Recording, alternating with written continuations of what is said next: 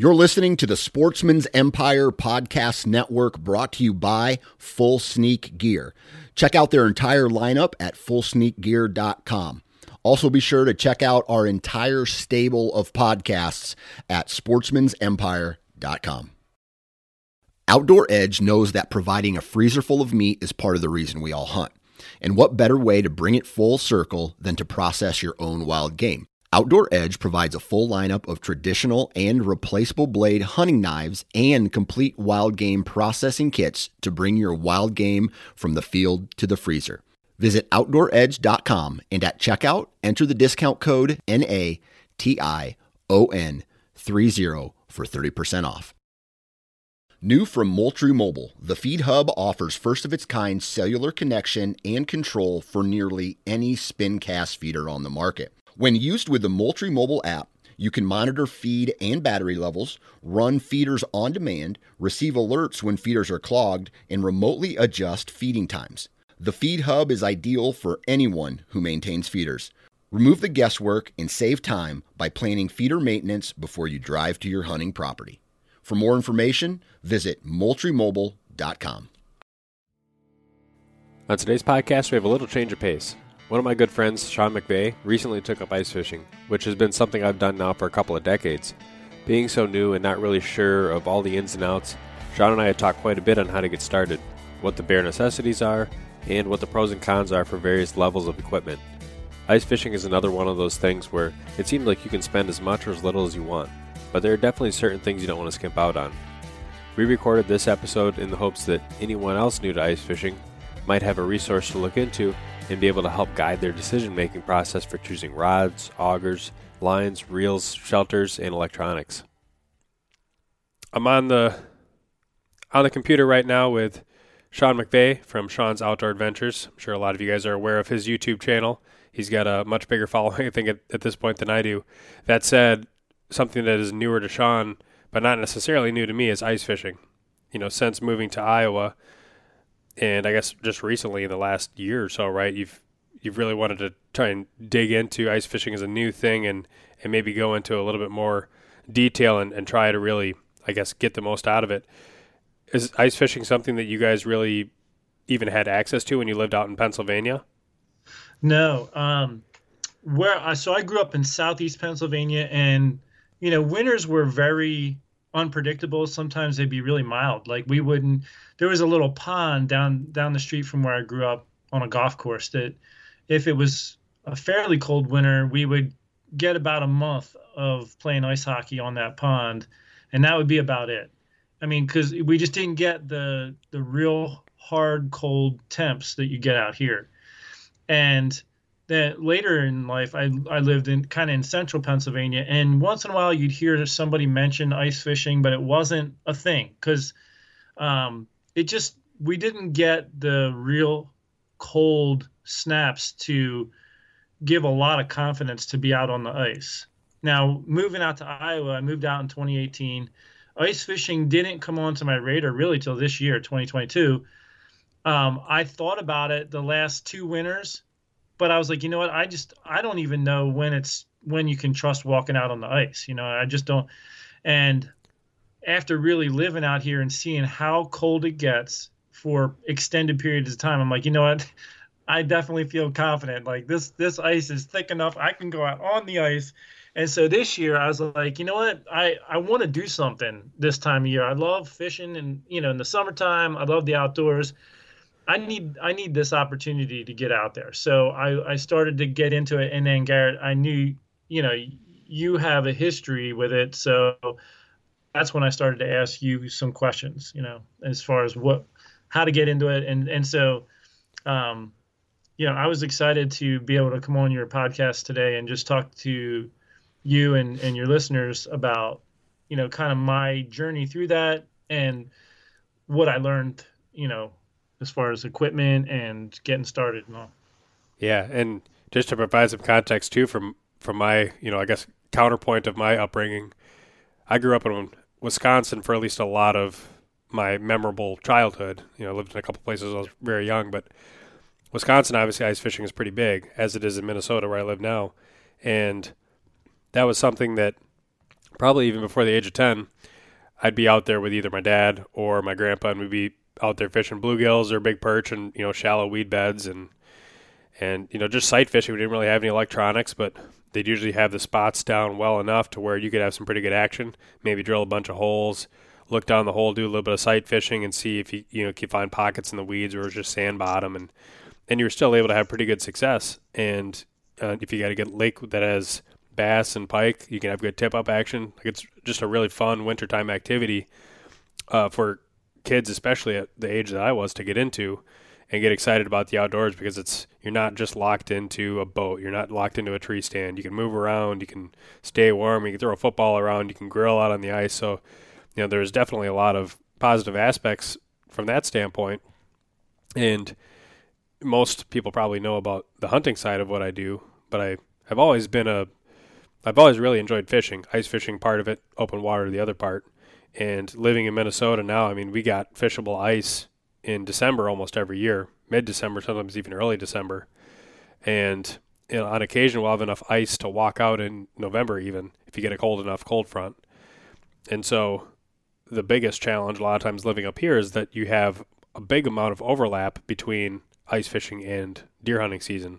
Late archery, by the time you're two weeks into late archery, there's guys out there, you know, driving four wheelers on the lake and catching limits of walleyes and crappies and whatnot. So that's the biggest trade off, I guess, in living with it's such a cold state is that you almost have to make that decision. Do I want a late season bow hunt or do I want to catch up on that early season ice fishing? Because that's some of the best, you know, times to get out there on the lake.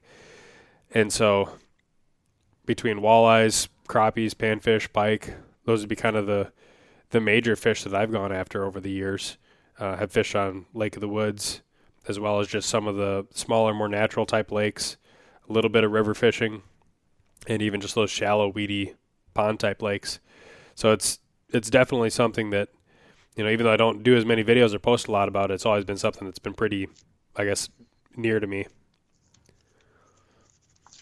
Yeah, I mean, I, I knew that I knew you had the the the experience, and you did give me some some really good help along the way. So, yeah, I appreciate that. And um, I did get to, you know, just for those who are listening, I got to go up and fish with Garrett uh, for a day. I guess was that about two weeks ago now. I yeah, must know. have been. Yep. Yeah.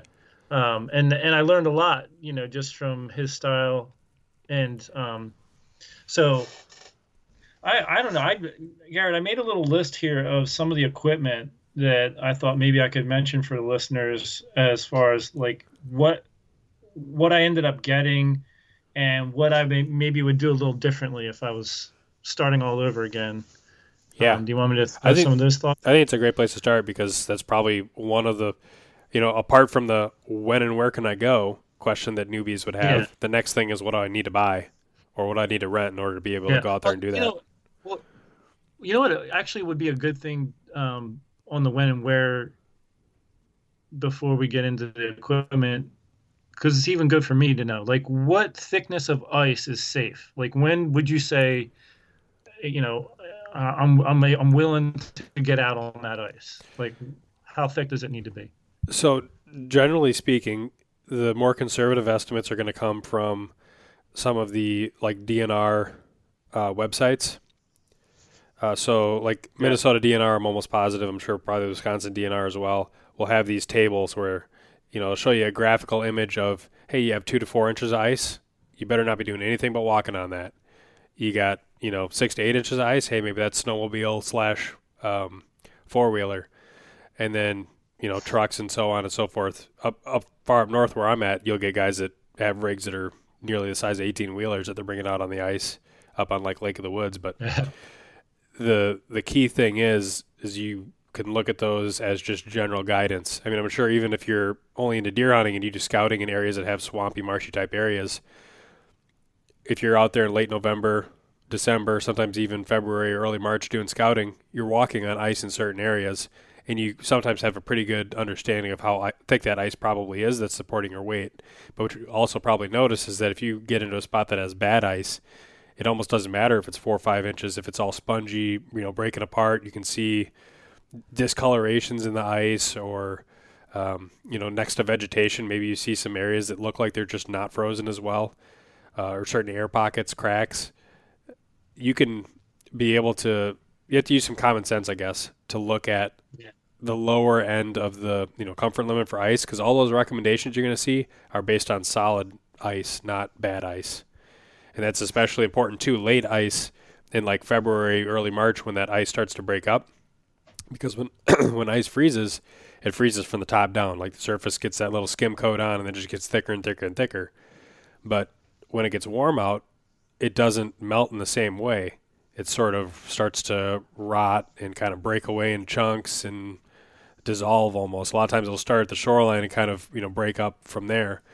And so late ice becomes even more critical in certain instances to be able to understand how good the ice is because you might have 15 inches, but it might not be 15 inches of good ice. Yeah. Thanks, man. Because that's something that you know I've I've kept in mind, and, and really one of the things that kept me from even getting started was just that uncertainty with the ice. So, um, so uh, I, just so the people who are listening know, I I had a, a, viewer of mine see that I wanted to go out ice fishing and lives locally to where I live and was like, hey, man, I've watched a lot of your archery and hunting stuff. I, would like to pay you back by taking you out on the ice. So he took me out and um, he let me just use his equipment and stuff. And he's like, I buy cheap rods and I spend more money on the reel. And then I, I went out and grabbed a really light action rod and then a, little bit stiffer one for like walleye and stuff. So I'd have like a pan fishing, you know, bluegill type of rod, crappie, and then the stiffer, slightly stiffer one. Actually, that was when I was talking to you, Garrett. You were talking about some of the different action rods when you're getting into the walleye. So I got one that was a little bit, you know, a little bit stiffer, and um, I I spent probably thirty bucks on just the rod uh, for each of them and so it was a little bit better quality rod than what the guy had and i could really feel a big difference in the strikes. Like i could feel the strikes so much better in the poles that i bought. Like when i was using his i i, I could it was all sight. Like i was watching the rod tip and that was the only way i could tell i was getting any strikes. And of course you know that's that's a key thing in, in ice fishing is you're watching the tip to see if you're getting hit but I really could feel it better in a little bit of a better quality rod. So anybody that's listening, that's one of the things that caught my attention. I'd say right out of the gate is, um, you know, a slightly better quality graphite rod does give you more sensitivity than the real cheap ones. You know, like your five, ten dollar, fifteen dollar um, rods that you can get. So. Um, I don't know, Garrett. Have you had anything, any similar experience compared to with the rod quality? Yeah, if you dive into it, you can get into actually quite a bit of detail and quite a bit of debate in terms of what styles of rods are better for certain things. Some guys like fishing ultra long rods because they can fight the fish more like a open water rod. They can keep the rod loaded up more. They're less likely to get slack line. Keep the fish pinned a little bit better. Less likely to lose fish. That sort of thing. And maybe you get a really short rod if you're trying to sight fish and you want to be right over the hole and kind of block the wind so you can really see the rod tip and what it's doing. But generally speaking, apart from kind of macro level things like that, the action of the rod and, and sort of the construction of the rod are going to determine how that rod fishes. There are very many rods that are made out of like a fiberglass construction, have a little bit softer feel, and they're not going to transmit the feel as much to your hand but they might be really good as a sort of a sight fishing or a sight bite indicator where there's a lot of guys that will either use a fiberglass rod like that with a really soft tip or they might even take a normal rod and put a spring bobber on the end and they know that they're probably not going to feel that bite but they're intently staring at that rod tip when they see a fish come up on their locator and they know they're about to get hit at any instant then their yeah. focus shifts right to that rod tip and they're looking for the bite or they're looking for that rod tip to either you know tick down or even you know tick back up if a fish comes at it from the bottom and just kind of gets bites on slack line. Sometimes you'll see the yeah. line just go slack, and then you know that a fish is there, and you set the hook. But the other intent of a rod could be that more sensitive, you know, higher modulus graphite rod blank, where it's going to transmit the feel, but not necessarily you know bend as easily at the tip, and yeah. it's it's a matter of personal preference in some instances. It's a matter of personal debate. I think if I'm using a rod that's designed for spoon fishing, um, you know, walleyes, crappies, big perch, I like the sensitivity of that high modulus rod where I can really feel the bite. If I'm fishing panfish on ultralight tackle, I almost prefer the sight fishing type of a rod because and sometimes even with a really sensitive rod, if they're biting ultralight and if you have some sort of wind, it can be tough to feel that bite transmit, even if you have braided line, which is going to be the most sensitive of the line choices because of its you know low stretch. Uh, the other the other instance in where a softer rod, like a fiberglass rod, can be beneficial is if you're fishing live bait on like a dead stick presentation, where you have a minnow down there just soaking, and maybe you're jigging a rod next to it, but you got that other rod sitting there with just a minnow on it. And a lot of times, if a fish will bite that rod, you want a really soft tip to be able to load up nice and easily and bend down to indicate that you got a fish on there, and he can suck that minnow into his mouth and not feel a lot of resistance. So that gives you time to go over and grab the rod and set the hook. And so, on those softer type rods, a lot of times I feel like you can get away with a cheaper rod. Um, yeah. and, and the quality, the price for value is, you know, not necessarily as needed as much as it would be on the more sensitivity feel based rods. I feel like a lot of times you get a little bit more what you pay for with those type of rod. Yeah, I think coming to this from a lifetime of only fishing open water and you know feeling feeling the rod for the as part of the feeling the strike, I'm just so used to it that I think that was you know that's part of why it stood out to me eh, the way that it did. But i i do like what you were saying as far as those those more sensitive ones for you know the visual bite. Um, and you and you did mention the braided line. And so coming into this i always for like a spinning reel i always used monofilament because it, you know it it didn't hold as much memory as like fluorocarbon. And i grabbed a spool that i thought i was grabbing monofilament, but ended up being fluorocarbon. But it, then when I asked you about it, I mean, it sounded like actually people typically use fluorocarbon over monofilament for ice fishing or braided. Um, so I ended up swap. I had a little extra six pound braid.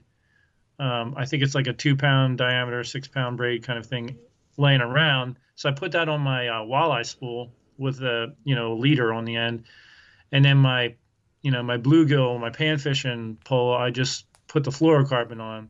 And I got to say, I, I noticed quite a difference. Like you were saying, um, the the because the, the, fluorocarbon does get some natural coil to it, you know. And I'm I'm fishing with spinning reels, and so even the coil in the line, you know, sometimes I got to almost watch the line before even my rod tip, trying to see if that line's straightening up. You know what I mean? Yep. Yep. Um, and uh, and when it's windy out, it, it gets a little challenging. But um, but I did like when I tried the braid, you know, because that just hangs straight and and um, so. But as far as your experience between the different types, do you have a what do you think is the best? Like, if you had to pick one line across the board that you were going to put on all your your reels, because that's all you could pick. Like, which one do you think has the best overall qualities or for ice fishing?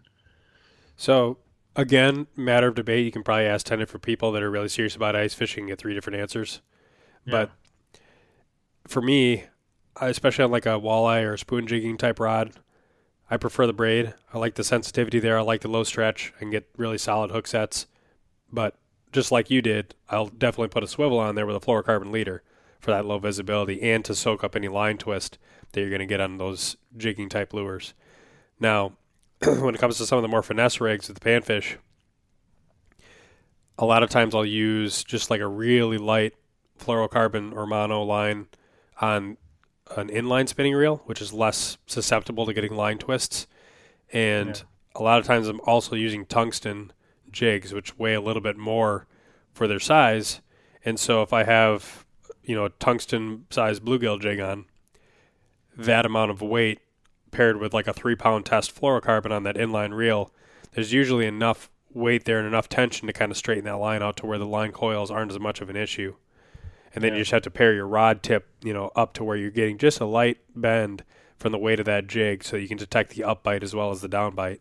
So I don't really have, a, I guess, a strong preference there. If I had to use braid Hmm. for panfish, I you know I, I would. I'd just use a lighter braid and again stick with that fluorocarbon leader. But I think the preference um, would be kind of the way that I have it set up right now. Uh, you'll notice that braid. One of the downsides or detractors to braid for ice fishing is that, especially if you're outside, it does tend to freeze up pretty quickly. And if it's cold, like it was when we were fishing, and especially if you get some wind going, and you're hole hopping around, you're reeling that line up, you're moving the next hole, dropping it back down. A lot of times you have to like take the rod out of the rod tip and basically just pull it out for the front of the rod instead of just the weight of the lure won't be enough to just pull the line off the spool anymore because it's starting Yeah. to stick and freeze on the spool. And if you're just jigging there in one spot, a lot of times you get ice build up on the line itself, right where the you know surface of the water meets the air, Yep. and it'll build up Yeah. as a big ice block there, and you basically just have to take that every now and then and just kind of rub it in your mouth and melt it off, start jigging again. Yeah. Um, but it seems like you know braid is, is also pretty durable. You have that six or eight pound braid, and you do get a little bit of ice there. You can be somewhat aggressive with it in terms of just kind of stripping that ice off and then getting back to fishing. Whereas Yeah. you know that three pound fluorocarbon or or uh, mono, I might have to baby it a little bit more. That's something that uh, there's a a guy who does a lot of ice fishing TV shows, Jason Mit- Mitchell. I, I kind of mirrored my approach after what he does and and has, I guess, advocated for. Yeah, I think you know, after ice fishing a little bit this year, I may get an inline reel for next year for the for my, like my pan fishing, my more light lightweight rig because with the um, spinning reel and the fluorocarbon line that I've used this year, it has been tough in certain instances uh, to because of that little bit of coil that ends up in the line. I mean, it's only the line's only a few weeks old, you know, and I've been out ice fishing maybe eight to ten times in those couple weeks, but it's um, you know, the, with a when I'm fishing for like bluegill, and I have to use a really small jig head, you know, there isn't there is not much weight to hold that pull that line straight, you know, so um, you're fighting with that to try to, you know, get the figure out the bite. And so, yeah, I think next year I might swap over and get an inline reel like you, like kind of like your setup.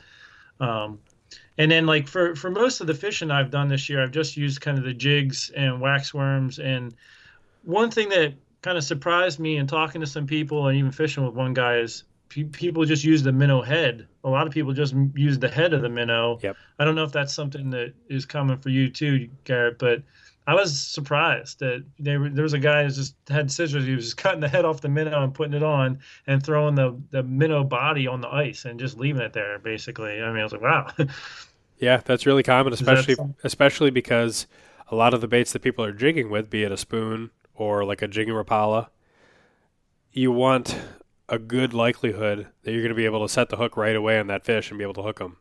It's not like a jig and a minnow open water where you might feel that fish pick up that bait and you just kind of give the rod tip to him a little bit and feel him munching on it, munching on it, and then you time it and you know you set Yeah. the hook when you think he's got it. With ice fishing, a lot of times you see that fish come up and it's like as soon as you feel that tap, you're setting the hook. And so Yeah. having just that minnow head gives you a little bit better likelihood that they're not going to short bite and just grab the minnow body and then you'll miss them when you go to set the hook. But uh, that being said, I mean, it almost just kind of depends. Sometimes they like a big profile. When we were out on Red Lake uh, fishing back in December, I was using a pretty big buckshot spoon and a full fathead minnow on, and I was out fishing my dad who was just using minnow heads um, at that time. So sometimes they like the bigger profile, and sometimes they'll hit it aggressively enough to where you're still going to get a pretty good hookup ratio using that whole minnow. It just kind of depends. The other advantage of sometimes using a live minnow is that if you're holding the bait still, that minnow's still wiggling around and giving some movement. Whereas with just the minnow head, you hold that thing still, which for a lot of guys, if they're watching their flasher, a lot of times they'll see a fish come in and they'll, they'll freeze and just kind of hold the bait still. Well, now that bait is not moving anymore and it, it looks more lifeless. And in some instances, I think that gets a fish to turn away. So it's it's all kind of trial and error. A lot of times they'll start with a minnow head for fishing for walleyes. Um, sometimes you don't need a minnow at all. I had one fish that hit with a minnow, a full minnow, um, missed him, and he stayed on the screen. And I kept jigging that bait. I could feel the weight difference. I knew he took the minnow because it was just significantly lighter. And just kept working it, kept jigging it, and he came back in and hit the spoon with no minnow on it at all. And I ended up landing that fish. Okay. Now, when you're hooking the minnow, um, are you hooking it back like on, on the top by the dorsal fin and letting it hang that way, or If I'm jigging, usually I'll hook it through the lips. oh, through the lips? Okay. Now, if Okay. it's a if it's a tip up, then I'll usually hook it by the dorsal fin. Okay. Um, one thing that uh, you know, again, being new at this, there's two two kind of next components for me that I was thinking about is, well, one is the flasher, and the other is the maps. So my first like couple times going out, I was using, uh, you know, um, there's some aquatic maps that I found online, just to f- you know figure out where the breaks were, where the bench type areas were, and just different and some of them were even saying where flooded timber was and stuff. So i was trying to you know use that to figure out where would be good places to go. And um i ended up buying like okay so let me just say this too. I found out very quickly that ice getting into ice fishing can become very expensive very quick. You know like you can you can easily dump over a thousand dollars in a in a blink of an eye, depending on how you're approaching it. And I didn't really want to do that. Um, so I was looking into um, some form of a fish finder, you know, and I mean, obviously, most people are using flashers. I ended up buying one. I had some gift cards for like Amazon, so I ended up using those. I bought like this. What is it? Um, Lowrance. I, I don't know. It's like a two hundred fifty dollar type of a of a fish finder that you could. It had an ice fishing um, transducer and one that you could put like on the side of a boat, like portable suction cup. And I thought, okay, for my kayak in the summertime, that now now I could use this thing the whole year long. And so I ended up getting that. Uh, the, there there is a flasher mode on it, but I haven't really figured out how to get the sensitivity settings right to where it actually works. You know, Yeah. um, so I usually have been putting it on just the like the regular, I don't know what you call it, fish finder setting, and um, I can see pretty often. I can just I can see when a fish is coming up, so it's giving me that information. And the reason why, aside from just seeing when the fish is coming up, getting close to your bait, that you know that like there's one spot I tried early on that I thought, you know, based on the topography of the underwater, I thought this is a good spot. I this this could definitely produce some fish, and I I was there for like two hours and I marked one fish briefly, and I didn't get a hit. But actually having those electronics to at least let me know that okay, I only marked one fish. That's different than if I marked 20 fish and I didn't get a strike because it's like, okay, something else is majorly wrong in that scenario. So it just is helpful information that electronics. And then when I went and fished with you, you let me borrow one of your um, flashers, and I had to say, like, I really felt like it was a lot easier using that um, than the fish finder. So anybody listening, I mean, everyone has to figure out what uses they need. But if if they're just planning to do uh, ice fishing with it, I would if and I was doing it again, I would just get a flasher for sure.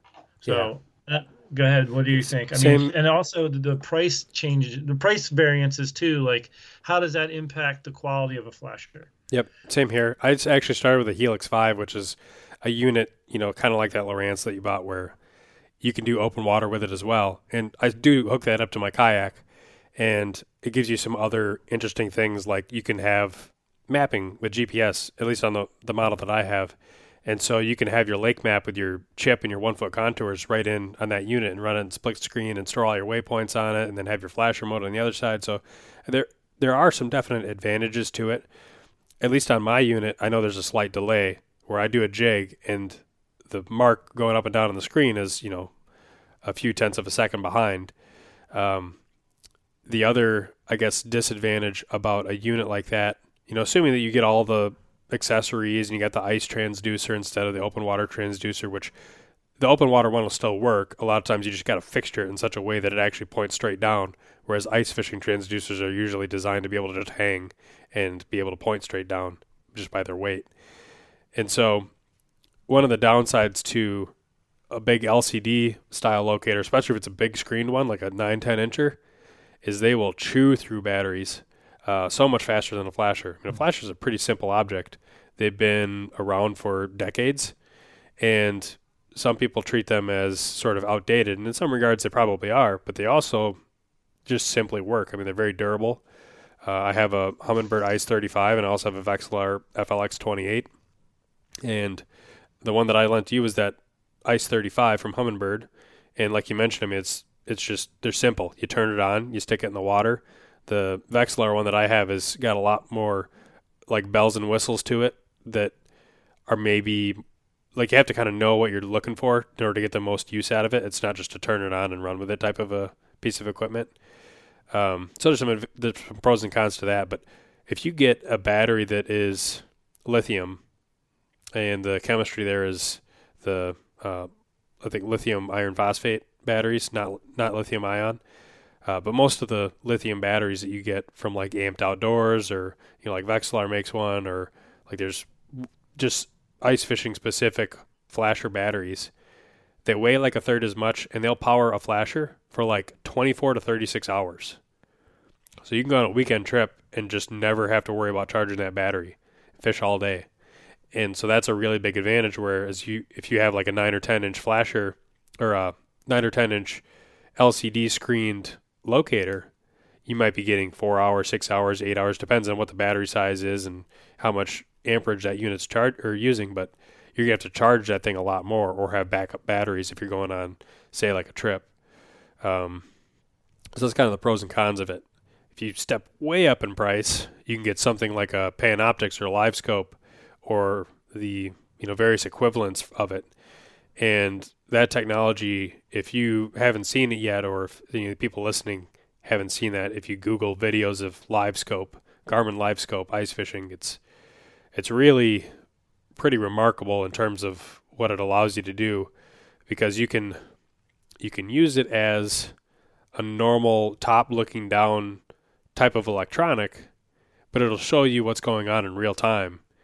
And so you can have your bait jigging up and down and you can see a fish you know actually swimming it's not just a you know a one dimensional line basically that's going up and down but it's it's moving around on that screen in two dimensions and you can see detail enough to where you can almost tell sometimes, hey, that looks like a long, narrow fish. That's probably a pike, or maybe that's a crappie down there. Um, you can see a Christmas tree of crappies and be able to tell the shape of the school. You can put it in front facing mode and literally see like 80, 100 feet out and spin that thing around in every direction and be able to say, oh, there's a school of fish 60 feet over to our west. Let's go drill some holes over there.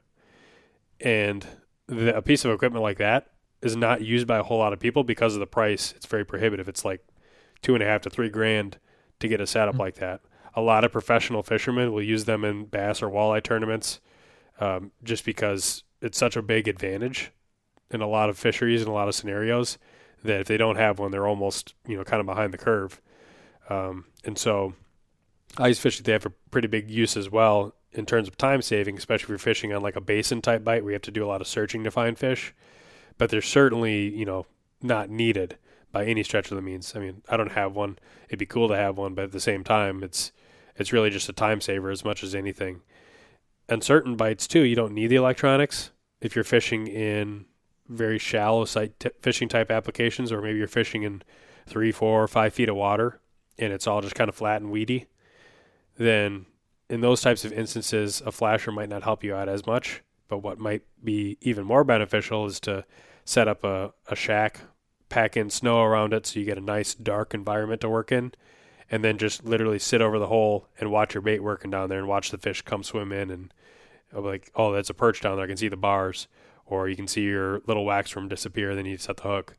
Um, so a lot of this is very dependent on what style of fishing you're going to do. But I, I, totally agree with you that if a guy's going to go and purchase his his one thing for ice fishing, it's really tough to go wrong with a flasher.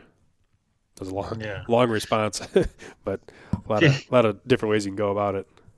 Yeah, sure. No, I I mean related to that was the, the first guy that I went out with.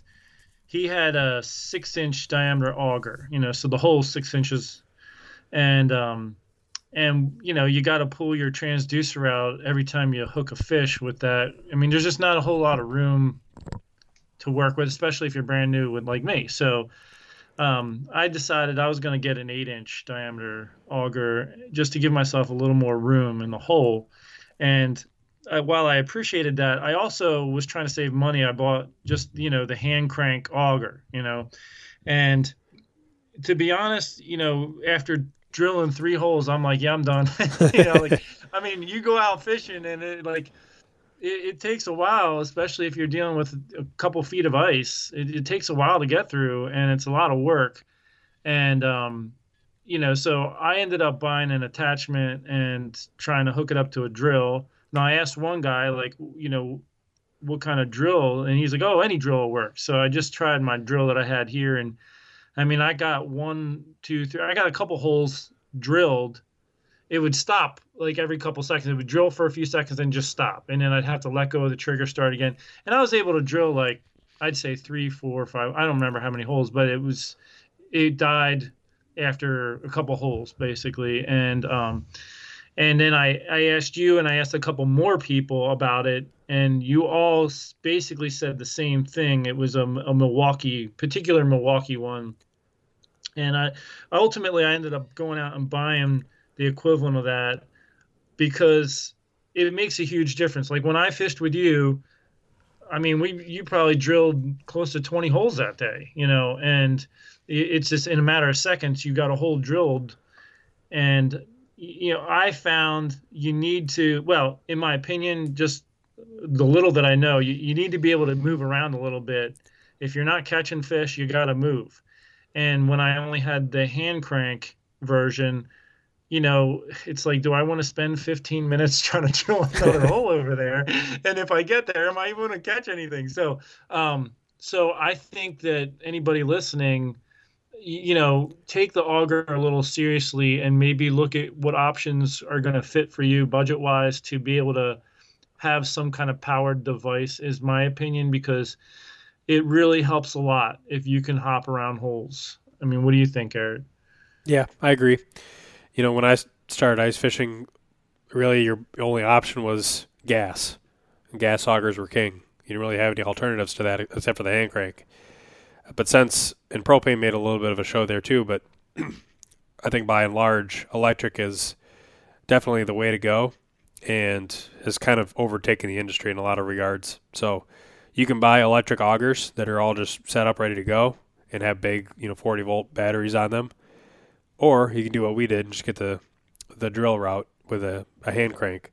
And I think two important criteria: make sure you have a good auger bit that you're pairing with your drill. Um, you know, like I have the Strike Master Lazer, which is probably the only Strike Master one I would use, or the Lite-Flite.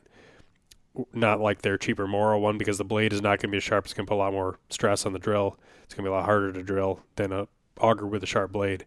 Um, K Drill is another company that makes um, an auger bit that's going to be more than suitable for you know powering with these higher end drills, and then just pairing it with a really good, you know, high quality drill. And when we're talking these nicer drills, I think the one that you have and the one that I have, they're both over 200 bucks for the drill and the the batteries that came along with it. And yeah. I think they're. Yeah, I think mine came out to 300 by the time you got tax involved. Yeah, yeah, and we're talking like what 1,200 pounds, 1,200 foot pounds of torque or inch pounds. I can't remember yeah. which which they use, yeah. but oh. so, but it makes a huge difference. Now, I wanted to just share too with everybody that's listening is, you know, one thing I guess I've come to learn about ice fishing is, you know, a lot of people have their own style. Some people just set up a shack and just sit in in that shack and fish for hours. And then when I fished with you, we were hole hopping the whole day. You know, it was like, you know, five degrees out, and we just hopped holes all day. And I, you know, I've fished both scenarios, and I just feel like hole hopping that's more my style in a sense because find them i want to have action. So i'm always moving and t- trying new spots when i'm open water fishing. Even if i'm on even if i'm fishing from the land i'm moving. I'm i'm not going to stand in one spot in the bank. And i think um, hole hopping really fits better for my style of fishing. And i just i feel like you know you just you end up with more fish at the end of the day um, in my short experience with ice fishing. Yeah, there's some instances in where sitting still makes sense, and there's probably not a lot of benefit to moving around. There's other scenarios where you're wasting your time if you're not moving around. And I think the type of fishing we did, I just know historically from fishing that lake that if I drill 20 holes and I drop down there and there's three fish down there, you catch one or two of them. You just caught the active two fish out of that pod. You go walk over the next hole, you pop one or two more, and you can catch. You know, if you're going after like a limit of crappies, you can do that in the third the time that you would just waiting and working the fish out of that one single hole. Yeah, yeah, and I think um, you know, it it, it does help having the shack. Um, and speaking of shack, like, um, you know, so I I ended up picking up a tent, a used tent. It's well, I, I started off with one of my hunting ground blinds, and um, I didn't have anything to hold it down. You know, and like you know, uh, little anchors for in the ice. I ended up learning about that later, um, but I realized later like people have those flip over.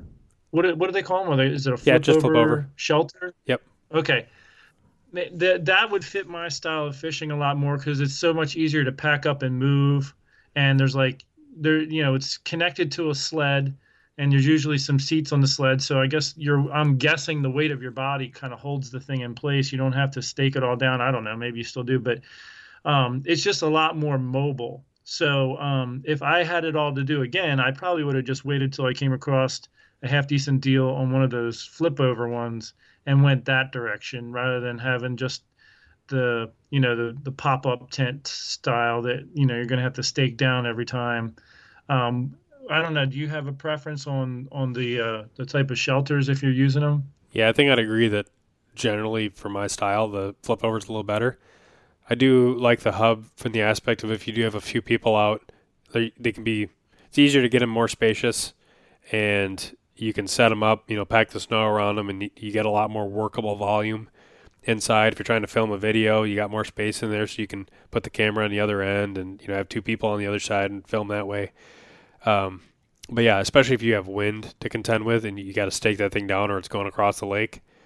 It's just once you get that thing set up, it's like I don't want to move this thing again. Right. Whereas with the flip over, it's literally just you know flip the thing up, drag it another twenty feet over to your next hole, pop it back down, start sitting and fishing. Yeah. Um, now, the one other thing too that was really foreign for me when it came to ice fishing was driving on the ice. I re- I didn't want to do it. um, and then um, when um, when I met up with you and you came over to get me, I was like, uh, so am I throwing my stuff in the back of your truck? You're like, no, just follow me. I'm like, okay, you know. so I'm just driving across the ice for the first time, and you know, the ice does groan a little bit. Like when you're out there fishing and someone else is driving by, it's you know, it's making some noise, you know. And um, well, even like you said, there's people that have like 18 wheeler rigs almost that they're dragging out there. There was a big, huge pickup truck dragging this huge you know, camping type trailer behind it, and I, it, the the whole rig looks so heavy, and he's just going out across the ice like it's nobody's business. Like, I mean, it's a different culture. It's not something I grew up with, and I'm not used to. So it was like it was a little foreign for me. So I snapped a picture and I posted it on like Facebook or something, and somebody commented. I didn't realize this component. He's like, "Oh, yeah, make sure your windows are open and your seatbelt's off." I'm like, "Well, that makes sense. I didn't even think of that, you know, because if if for whatever reason you do go through the ice, you know, you don't want to be able to get out. so right. um, that would be something that I learned this year. You know, is you know if you're going to drive out there, you know, just there's a few safety precautions you still want to check. And I do remember your windows were down, or at least your driver window was down when I saw you, but I didn't know why. you know, now I do. Yeah, and that's even culturally a thing. I guess not necessarily the windows down, but the the wheelhouse and the the big giant fish house thing. That when I lived in Wisconsin, we didn't have that as much. I mean, there was guys that had smaller shacks, stuff that they'd drag out there, stuff that was big enough to you know maybe sit a few buckets in a couple of guys, sturgeon spearing, you know type type rigs. But it wasn't until I moved to Minnesota and especially started fishing up on like Red Lake or Lake of the Woods that you really start to see a lot of those big ice castle and you know similar brand type rigs i mean some of those things run 60 70 80 thousand dollars and they look really i mean they look like really nice campers on the inside and for some people that spend a lot of time ice fishing we obviously got a really long season for it um, you know that's their investment and then they go and spend a lot of time out in the lake and on a lake like lake of the woods or Red Lake. They're big basin lakes, big basin bites where you have a relatively flat bottom and fish just kind of roam. It is pretty effective on those lakes to just park in one spot and you'll just catch fish every now and then as they swim through. And that can be a pretty fun setup. Yeah. I, I do think like for anybody listening, yeah, actually when I first started to get into ice fishing, I kept thinking of that movie Grumpy Old Men. I don't know if anybody saw it back in the day, but um, it it when I saw that movie, there was something I didn't really acknowledge the the the thought, but there was a thought back in the back of my brain almost like that's just just different. You know that whole that whole mentality, that whole culture of being out on the ice like that in the little shacks, it's just its own thing that I'm not accustomed to. And like after going out on the lakes a few times, like up with you, it's it you see all these people all like in a big huge circle with vehicles and they're all just all set up and just fishing. It's it's its own culture and I can't even put it in words.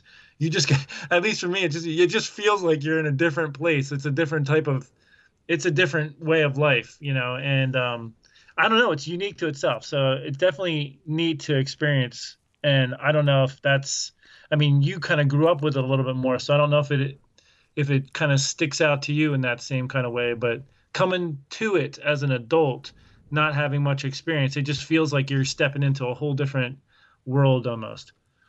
Oh yeah, it's it's totally it's totally different. It's its own thing, and and you get personalities, right? You you got the guy who's who's the lone wolf, and he's out there bouncing around a whole lot, and he doesn't want somebody comes and parks nearby him. He's packing up, and he's going to some spot where he's not going to have anybody to contend with. And for other guys, it's a party on the ice. You get all the guys yeah. together, get out there, and you know, drink some some beers, throw a pigskin around, have some tip ups out. You know, especially in Wisconsin where you can have three rods. You know, it's pretty common to throw out these big tip up spreads and just kind of camp out on the ice and just watch for flags going up. Mm-hmm. So we didn't catch anything on tip up. What? How does that work exactly? So you have a spool that kind of runs in line to the main shaft that has a little, I guess, cross member on the top of it, and when the spool spins, that little cross member at the top also spins, and so you can set your you pull a line out of the spool with your bait on it, and you set it at a certain depth, usually like a foot, foot and a half off the bottom, and then you can take your flag and you bend the spring loaded flag underneath that cross member on the top of the, the spool shaft. And so when a fish starts taking line out, it'll start rotating the spool, which rotates that uh, little cross member, and there's nothing holding the spring down anymore, and the flag goes up. And so the fish at that point is just able to kind of free spool. It can take out as much line as it wants. And you see that flag up, and you can go run over to the tip up, pick it up out of the water, and just grab the line by hand, feel that the fish is on the other end with the weight, and basically just give it a good yank to set the hook, and then just pull a line in hand over hand. Uh, the mm-hmm. line that you use on tip ups is a much different type of line that you use on a, a reel. Um, it's very susceptible to getting tangled, so a lot of times you use very like heavy, thick braided line on the tip ups because it's much less likely to get tangled and froze on the ice. And you can just kind of you know hand over hand and just let the line you know pile up onto itself to get that fish out of the hole, and then it's pretty easy to to re-rig it and put it back down. Okay, cool. Now, do, do they usually swallow it pretty deep then, um, because they just get to run with it, or they can? It, it depends mean, on depends on how aggressive the fish are, and it depends on how long it takes you to to get to the flag. You know, if you're sitting inside and the flag goes up, you don't see it, and you go out and check, and it's been up for 10 minutes, then probably a pretty good chance. But there's sometimes, too, especially with walleyes, they'll be real finicky, and maybe they'll play around with the minnow a little bit, and they'll kind of, you know, bite it and drag it for like a foot, six inches, eight inches, or whatever, and just kind of drop it. Mm-hmm. And you get days like that where you get a lot of flags, and you end up not even catching that many fish because they're just not, they're just not taking it in, and maybe yeah. they're just, you know, kind of nipping at it a little bit. Well, I was trying to think if there was anything else that you know pops in my head from like getting started in the ice fishing equipment wise, and I I can only think of two other things that I got that that have been pretty helpful. Well, I already had a buddy heater, so like that's nice to have if you're going to be up in the tent. But um, uh, one guy recommended I get the it's like a little you, you pull it over your shoes and it's got like little metal. You just pull it over the sole of your shoe basically. I ended up just picking up some cheap thing off of Amazon for like 13 bucks. And um, now down here where I'm at in Iowa, we had the top layer of snow melt and then refreeze. So it was pretty pretty slippery ice basically. So I was really actually happy to have those because it helped me get good traction pulling the sled. And the sled's the other thing I got. That's, I mean, if there's one piece of equipment I am so glad I have, it's that sled because I don't like to drive out on the ice. So I don't, you know, like when I was with you, Garrett, we just drove out to the spot and just, you know, if we needed something, we walked over to the car and got it. But I would rather park and just walk out to wherever I want to go. And having that sled has been so nice. I just throw everything in the sled and drag it out nice and easy. But if I didn't have those little spiky things for my shoes, I would almost been running in place trying to pull the sled in some locations because it gets so slippery. And you know, if you don't have any traction and you're pulling a sled that's got you know some weight to it because it's got all your equipment, it would just be kind of tough. So those those are the last two things I can think of as a newbie getting into ice fishing that I picked up that I'm actually really glad I have those two things. But I think if you're fishing in an area where there's snow on the lake, you don't really need those shoe things. But but if it's if it's ice ice, then yeah, they're nice to have those little whatever those grippy things are for your shoes. Yep. And the other thing to factor in too is if you have one of those flip over style shelters, you're basically getting an integrated sled with that system. So you yeah. can have your flip over, and that's where you store your rods and your bucket and your ice scoop. Ice scoop is another one that you know it's easy to overlook, but you definitely need one. Oh yeah, uh, to be able to scoop out the. think of that until you. Yeah, I didn't think of that at all until you mentioned it, and and yeah, that's a necessity. You, you're you're right. I mean, don't leave home without that that little ladle thing, whatever you call it. Yeah, you can when you drill the holes. If you leave the auger spinning a little bit, as like like slowly pull it up and just keep letting that auger spin, it'll throw a lot of those ice chips up out of the hole, and you're left with just kind of a nice clean hole. But if you got a little bit, you know, sub freezing weather, you accidentally kick some snow back in, yeah, you, you definitely need that uh, scoop to keep reopening the hole. If it's cold enough, it almost it, it almost have to to sit inside because it's just too much work to keep the holes open. Yeah.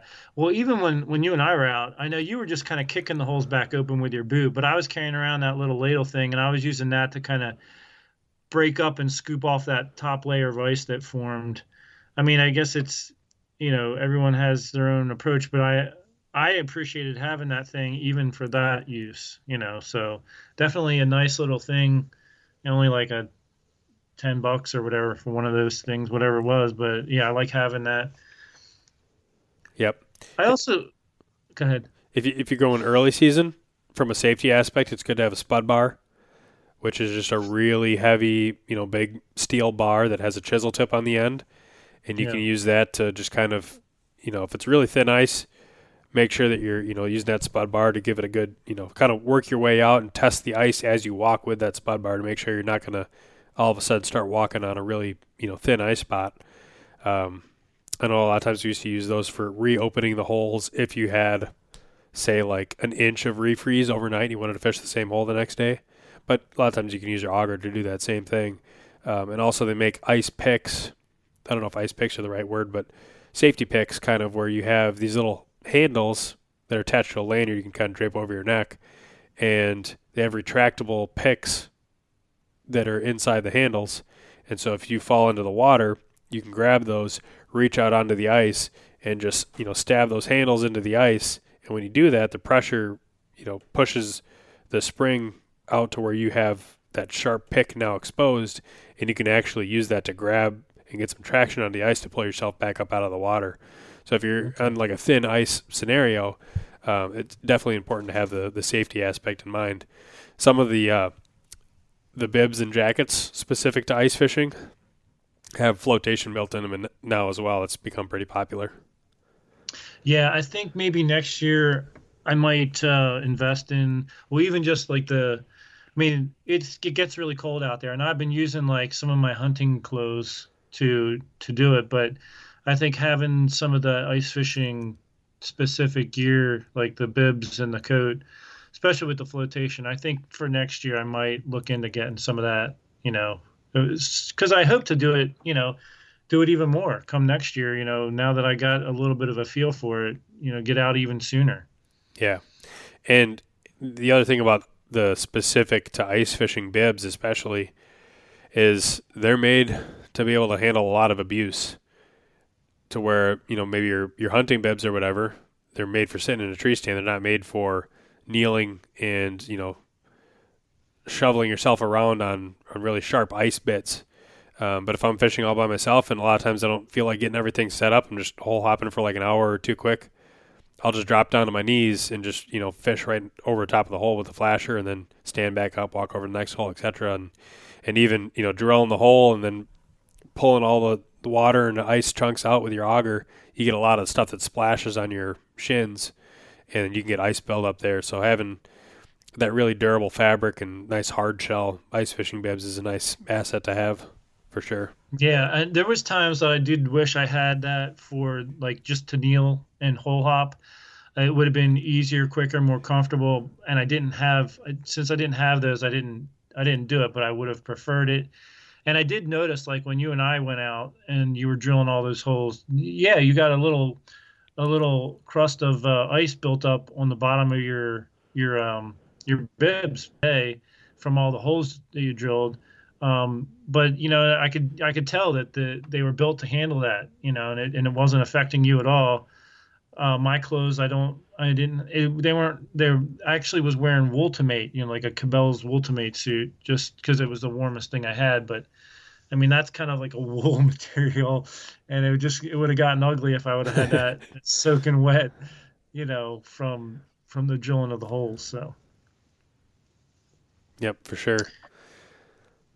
I think we've we've touched on a lot of the gear. Yeah. We, you know, talked about the sleds, the shelters, yeah. auger, scoop, rods, line. Yeah. Locator. Think, you know, one thing I one thing I maybe didn't mention about the rods is I can't remember the exact length. I think I bought a 24 inch and a 30 inch.